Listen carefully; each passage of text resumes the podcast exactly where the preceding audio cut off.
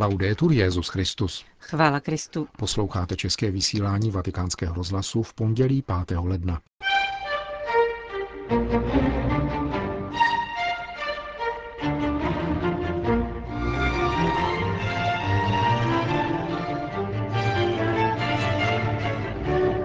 Učte lid klanět se Bohu, řekl papež v kázání nedávno jmenovaným farářům římské diecéze, s nimiž dnes koncelebroval při raně Eucharistii v kapli domu svaté Marty.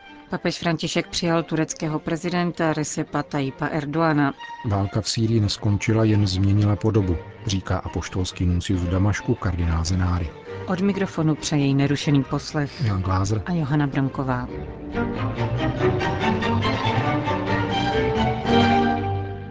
Zprávy vatikánského rozhlasu. Vatikán. Adorace nás znicotňuje, avšak neničí. Učí tomu, co budeme dělat v nebi, řekl Petrův nástupce v dnešní homilí v kapli domu svaté Marty. Jít vpřed cestou vzhůru, k modlitbě klanění a v srdci pamatovat na vyvolení a smlouvu. Vybízel dnes papež František, když rozjímal nad prvním čtením z knihy Královské, které popisuje, jak Šalomoun svolal lid a nechal přinést archu hospodinovi smlouvy do chrámu. Stoupání nahoru, na rozdíl od cesty po rovině, není snadné. Na této cestě si lid nesl sebou celé dějiny svého vyvolení, řekl v úvodu papež. Památkou tohoto vyvolení, pokračoval, byly dvě kamenné desky smlouvy, sjednané hospodinem s izraelskými syny. Nikoli té, které učili učitelé zákona, kteří ji zbarokizovali spoustou předpisů, nýbrž holé smlouvy. Miluji tě, miluj mne. První přikázání milovat Boha, druhé milovat bližního. Jak je psáno, v Arše nebylo nic, jen dvě kamenné desky. Uložili tedy archu dovnitř chrámu a jakmile kněží opustili svatyni, naplnil hospodinův dům oblak. Lid se začal klanět, po přinesených obětech následovalo stišení, pohroužení do adorace. Často si říkám, uvažoval papež, že neučíme lid adoraci. Učíme sice, jak se modlit, zpívat a chválit Boha, ale adorovat? Modlitba klanění nás znicotní, avšak nezničí. Ve znicotnění nás adorace obdaří vznešeností a velikostí. Využívám příležitosti říci dnes vám, nedávno jmenovaným farářům, abyste učili lid tiché adoraci, klanění. Modlitba adorace, vysvětloval dále papež, učí již nyní tomu, co budeme dělat v nebi. Můžeme toho však dosáhnout jenom upamatováním se na to, že jsme vyvolení a nosíme v srdci příslip, který nás pobádá jít a mít smlouvu v rukou i v srdci. Stále na cestě, v obtížích pouti, výstupu vzhůru. Cestou k adoraci. Tváří v tvář Bohu umlkají slova. Neví se, co říci, poznamenal papež. Jako v zítřejší liturgii, kdy Šalomoun dokáže říci jenom dvojí. Vyslyš a odpusť. Klanět se ve stišení a za sebou mít celé dějiny. Vybízel. Prospěje nám, když si dnes uděláme trochu času na modlitbu. Upamatujeme se na svoji pouť, na obdržené milosti, na milost vyvolení, příslibu a smlouvy, ve snaze stoupat k adoraci. A uprostřed adorace říci s velkou pokorou modlitbičku Vyslyš a odpust. E Kázal papež František při raním ši v kapli domu svaté Marty.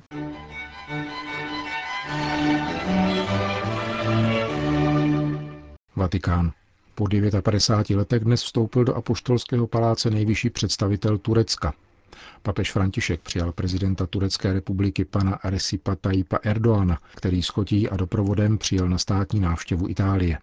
Dnešní audienci předznamenali dva nedávné papežovi telefonáty s tureckým prezidentem v prosinci minulého roku, které byly iniciativou ankarské strany a reagovaly na rozhodnutí Donalda Trumpa přestěhovat velvyslanectví Spojených států z Tel Avivu do Jeruzaléma.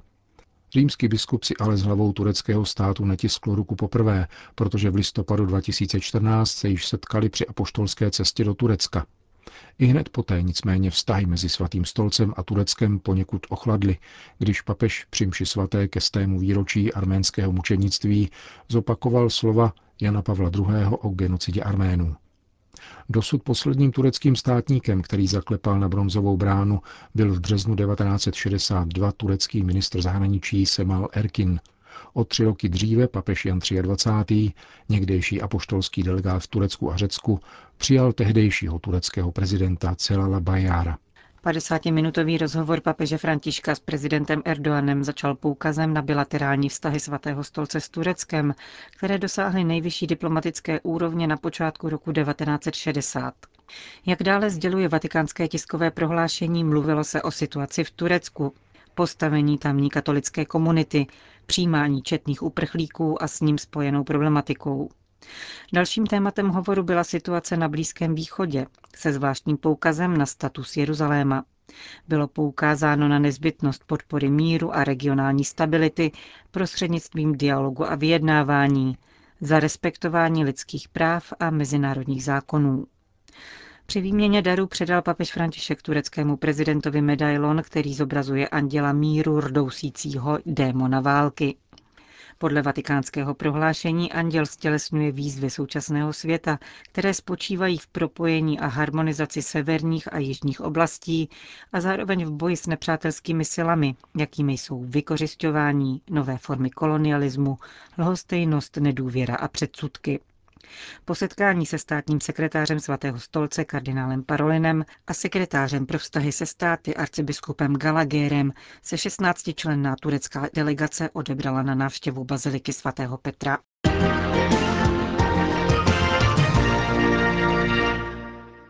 Vatikán Turecko.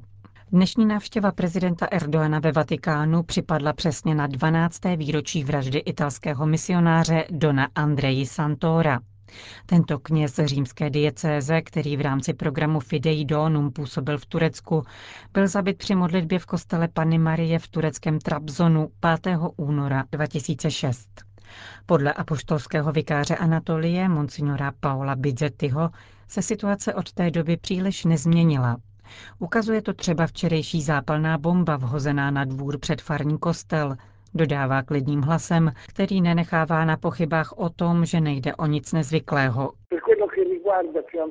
Pokud jde o katolickou církev v Turecku, situace je klidná, nemáme žádné problémy.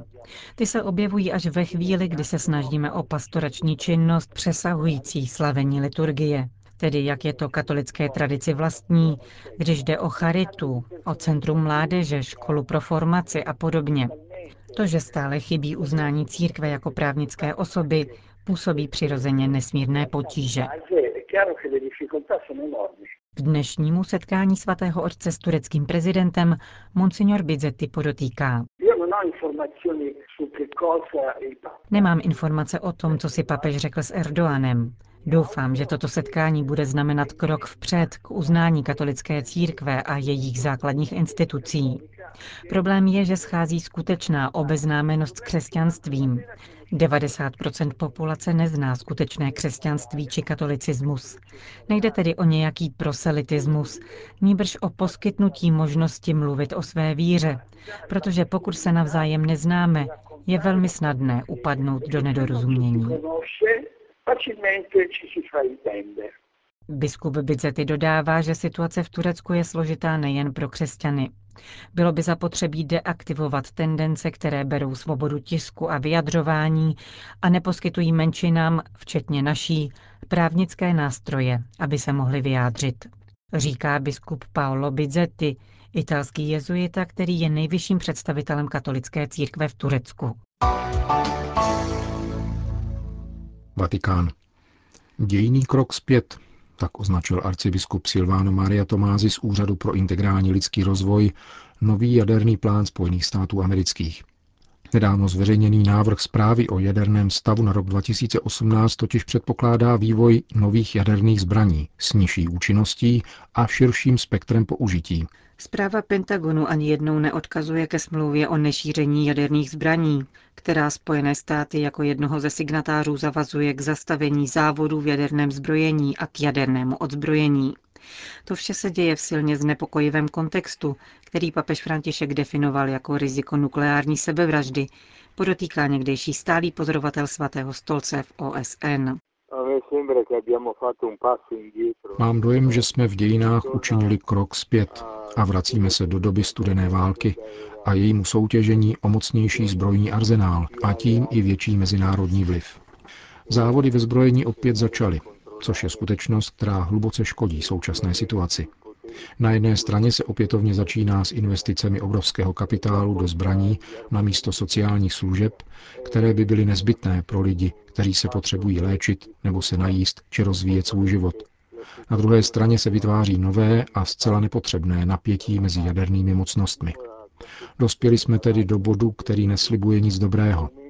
Opětovně se tu prosazuje zbrojní mocnost, která podněcuje k soutěživosti a zvyšuje riziko, že náhodou či úmyslně exploduje nějaká jaderná hlavice s důsledkem, který nedokážeme předvídat a s kterým neumíme nakládat, pokud vyvolá řetězovou reakci. Řekl sekretář Vatikánského úřadu pro službu integrálnímu lidskému rozvoji arcibiskup Silvano Tomázi. Sýrie.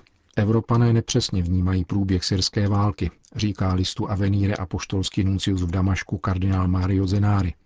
Mají pocit, že se konflikt už částečně uzavřel. Realita se ale liší. Situace je nadále kritická a syrské válce hrozí, že bude patřit k zapomenutým konfliktům.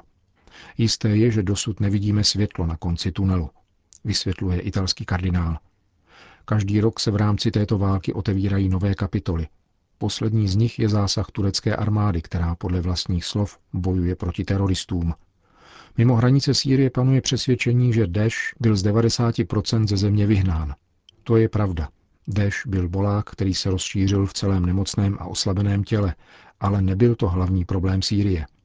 V zemi totiž, pokračuje kardinál Zenáry, operuje šest nebo sedm regionálních mocností, které se sice sjednotily v boji proti džihadistům, ale dnes se vynořily jejich staré problémy. A poštolský nuncius vyzývá k politickému řešení, které jedině vyřeší humanitární situaci. Umožní totiž předávání humanitární pomoci, práci záchranářů a lékařů.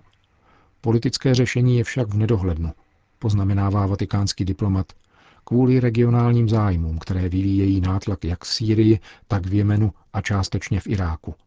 K ním se navíc druží zájmy mezinárodních mocností, uzavírá apoštolský nuncius v Damašku.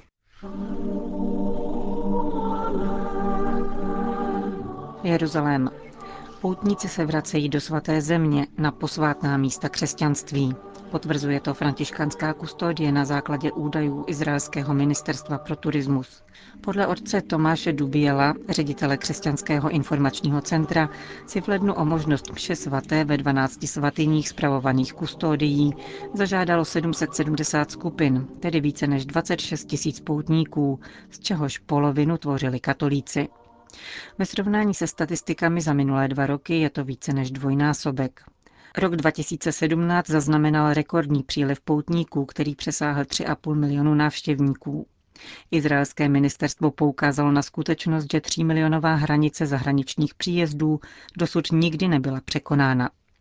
Co se týče výchozích zemí poutníků, vedou návštěvníci Spojených států. Za nimi následují Rusové, Francouzi, Němci a Britové. Doufejme, že tento pozitivní trend se potvrdí také v novém roce. Svatá země byla vždy pro poutníky bezpečná a také nyní mohou navštěvovat s naprostým klidem. Uvedli o Vánocích ve společném prohlášení kustor svaté země, otec Francesco Paton a apoštolský administrátor Jeruzalemského patriarchátu, arcibiskup Pier Battista Pizzaballa. Data za měsíc leden nasvědčují tomu, že letošní rok se ponese ve znamení dobrých zpráv pro místní křesťanská společenství, pro které je podpora zahraničních poutníků životně důležitá.